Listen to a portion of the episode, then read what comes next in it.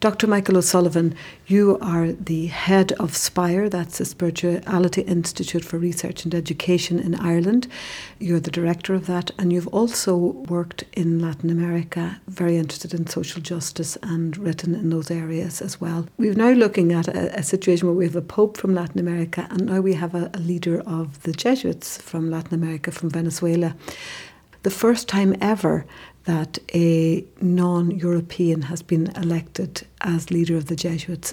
There is a context to this happening. It just hasn't come out of nowhere. Can you situate that context for us? Sure. Yes, that's a very important point. I think that sometimes we think of leadership as being really just about the person's qualities and capabilities and so forth. And of course, they do come into it. But we also have to be aware that there's always a context to a person becoming a leader at a particular time. And the uh, historical context behind, if you like, the emergence of Arturo Sosa as the new Jesuit world leader uh, is the context, of course, of Latin America.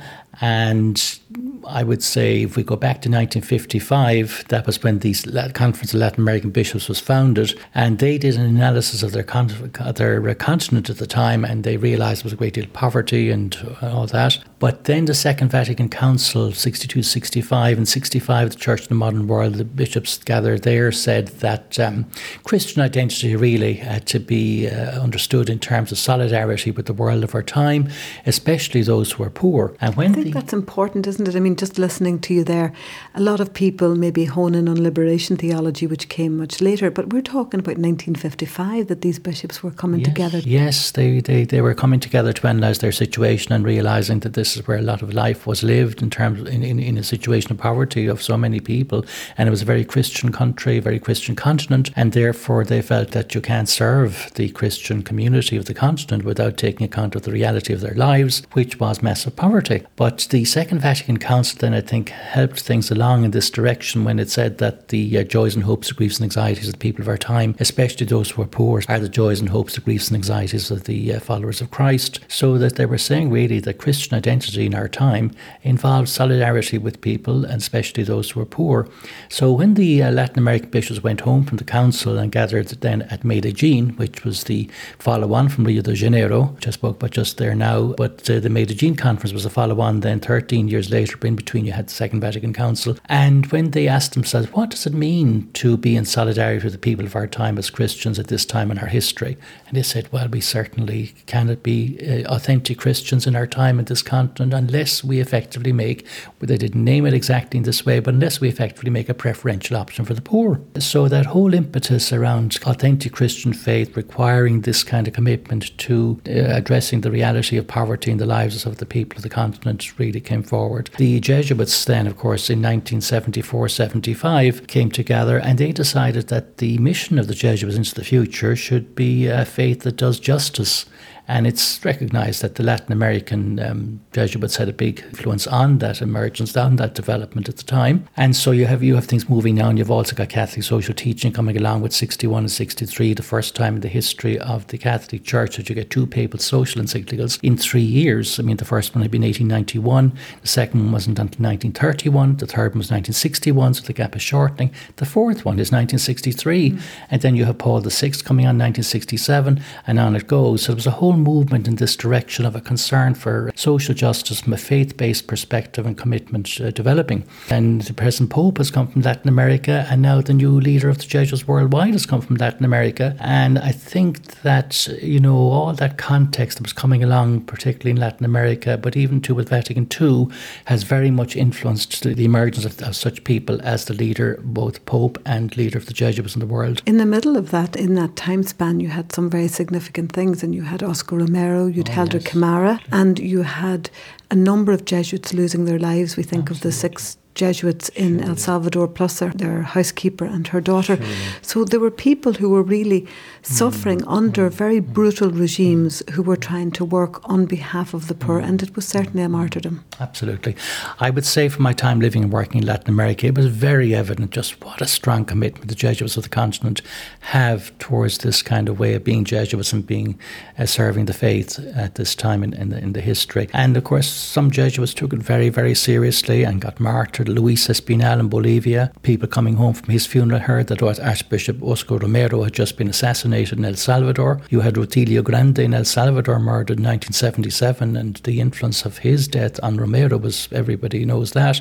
And then, of course, you had uh, the Jesuits in 1989 in El Salvador murdered, six of them dragged out of their beds and shot, and uh, their housekeeper and daughter were shot because on the way out somebody heard some noise and they checked it out and found that the woman and the mother and her daughter were huddled up in a corner in a room and they just blasted their brains into the ceiling. And when I was in El Salvador, they couldn't get the blood out of the ceiling because of the dum dum bullets that were used, and the brains came out of the Jesuits' heads because they were shot with dum dum bullets, high velocity bullets. And this was kind of a ritual that's uh, signifying that the brains of the Jesuits were considered to be a, a danger to national security. Because they were writing, of course, about social justice and teaching in the university. Yes, they were running the uh, Jesuit university and it was very strongly directed in that direction. And of course, the context of El Salvador at the time, where there was so much poverty and persecution, you couldn't be authentically Christian and live the mission of the Jesuits that had been brought in in 74, 75, do it authentically, unless you really took up the realities of people's lives from a faith based perspective and commitment and even went to the ultimate consequences with it. And in doing that, it's interesting to recall that the Latin American bishops of Medellin in 1968 said at the time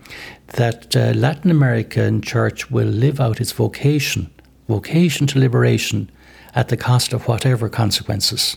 And that's the way it turned out to be. So many martyrs following uh, after that. They saw this the commitment to the liberation of the poor from their poverty and from their persecution that went with it. They saw this as a vocation. The struggle for liberation was intimately linked to the progress of salvation in history. And that they said they were reading the signs of the times, which was a big emphasis in Vatican II as well that was taken up, that in reading the signs of the times they had sought to discern a plan of God at work uh, in history at this time. And they said that the cry of the poor was the was a cry to God as a real sign of the times that had to be heard and heeded and then responded to, and that they were going to see this as our, their vocation then. Now, within the institutional church itself, which had its own issues which, with liberation theology in the past, and we think of Cardinal Ratzinger, who became Pope Benedict, and the instruction he issued on some aspects of liberation theology when he was in charge of the Congregation for the Doctrine and Faith. But now we have a Latin American Pope and leader of the Jesuits who are very much in that tradition of solidarity with the poor and of challenging society today to look at how we treat the poor and how society and the, indeed the global world is structured in terms of those who are left in the margins and who are less well off. Oh, absolutely. I mean, most of the known world is living in dire poverty, really. How do you be an authentic Christian who, if you say that God is a God of love, who, you know, the incarnations about God showing that love by coming into history to be on the side of people, to be of assistance to them in their daily lives. And then you find that their daily lives involve such struggles to do with poverty and, and oppression and all that. And uh, you seek to sort of be a witness to this kind of God and this kind of time in history. Most of the known world is economically poor. And you're not somehow engaged with the lives of people in those conditions. I mean, you can't call yourself an authentic Christian church. So there is a great onus, really, for the sake even too of just integrity of who we are and what we're meant to be to take this on in whatever way we can. Now, it's terribly challenging, terribly demanding, but uh, we have to try. And I was very struck that um, when the congregation opened, the um, head of the Dominicans was asked to give the homily, and he said, you know, that we're called, in his view, to be open to, in faith, to be open to the improbable and to doing what seems not really probable. Uh, but the um, first homily of the current leader of the Jesuits in the world said we not only have to be open to the improbable and to have the courage to face into the improbable, but we have to have the courage to be open and face into the impossible because he said all things are possible to God. So, from a faith perspective, you face everything, and the called to deal with the world's poor and so many of them there and the, all the atrocities that are happening and uh, the terrible suffering that's in the world at the moment. It does seem impossible as to how we're going to, to, to address this and sort it out and, and, and transform it and make it better. But that is precisely the call of faith to believe that the impossible is possible if you go at it with God in your heart and mind. When the Jesuits gathered in Rome as well to choose a new leader, they would, of course, been very aware that the current Pope is from Latin America. And the Jesuits have a special vow, you know, to um, be of assistance and do what they can for missions that the Pope would be concerned about. And so they would be reading the Pope's mind and heart and what is he concerned about and what would he be hoping for from the Jesuits.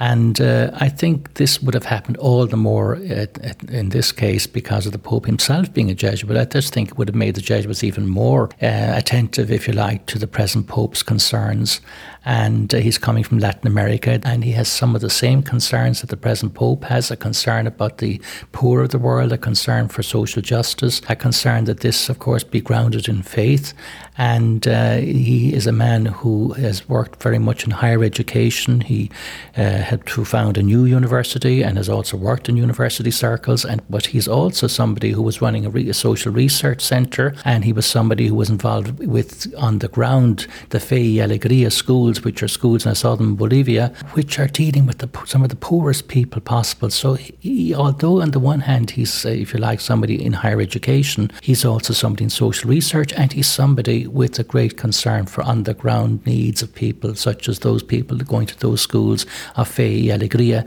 And all these concerns, of course, are very close to the Pope. And the other thing I'd say strongly here now is that the you know it's interesting that um, in the last you know, appointment of cardinals. That, well, they haven't been actually appointed yet, but the naming of the cardinals that the Pope has just done, uh, they include a new cardinal from Venezuela which of course is where Arturo Sosa, the new leader of the Jesuits, is coming from. But it is interesting that the Pope chose a new cardinal from Venezuela. There is already one there, but the one who's there came out very critical of the Pope. Uh, and so, if you like, the Pope has decided there's a need for another kind of voice at that level in the church in Venezuela.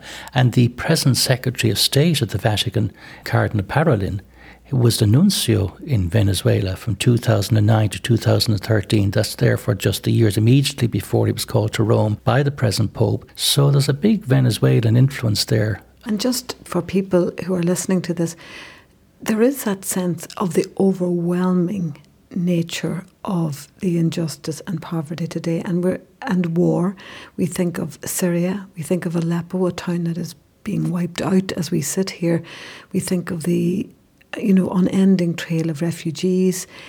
It seems so huge. Where does somebody sitting listening to this with a good heart, a good Christian with a good heart, where do we start? Well, I think too, we, we have to be careful that we don't expect people to do what's not going to be helpful either for them or for anyone else. So, the thing we have to do, I think, is for each person and each group and each organization and whatever to try and look honestly at what it can do, taking account of its circumstances uh, and then being realistic about what perhaps it can contribute because everything will help. And just because we may not be able to do something enormous to make a difference doesn't mean that we shouldn't do what we can because everything makes a difference. As we finish off today, looking just at, at the election of your own Father General and of the, the Pope, are you hopeful? Do you think this is a good message in terms of the Church for the kind of leadership and way forward that we're looking to? I do. I would be very hopeful in some ways, there was never a better time to be a Christian. That may seem strange, but I think that there's a there's you know the present Pope, the kind of openness that he's displaying, and the uh, encouragement and hope and hope it's giving to people, and the sense then for other people too that you know what, uh, maybe we can work with Christians as well, that they're not so hard and fast as to kind of make us feel unwelcome and excluded and whatever. And the uh, new leader of the Jesuits has said that you know we have to be into, if you like, into collaboration, and not only with people within the Christian community, but with people also outside it. We have to work with everybody, and there is good everywhere. And the Second Vatican Council uh, and the papal social encyclicals of John the 23rd uh, spoke about addressing a message to, to all people of goodwill. And there is great goodwill. And on Saturday, just gone by, I was at uh, a day with Sheikh Al Qadri, who is a Muslim imam here in Dublin.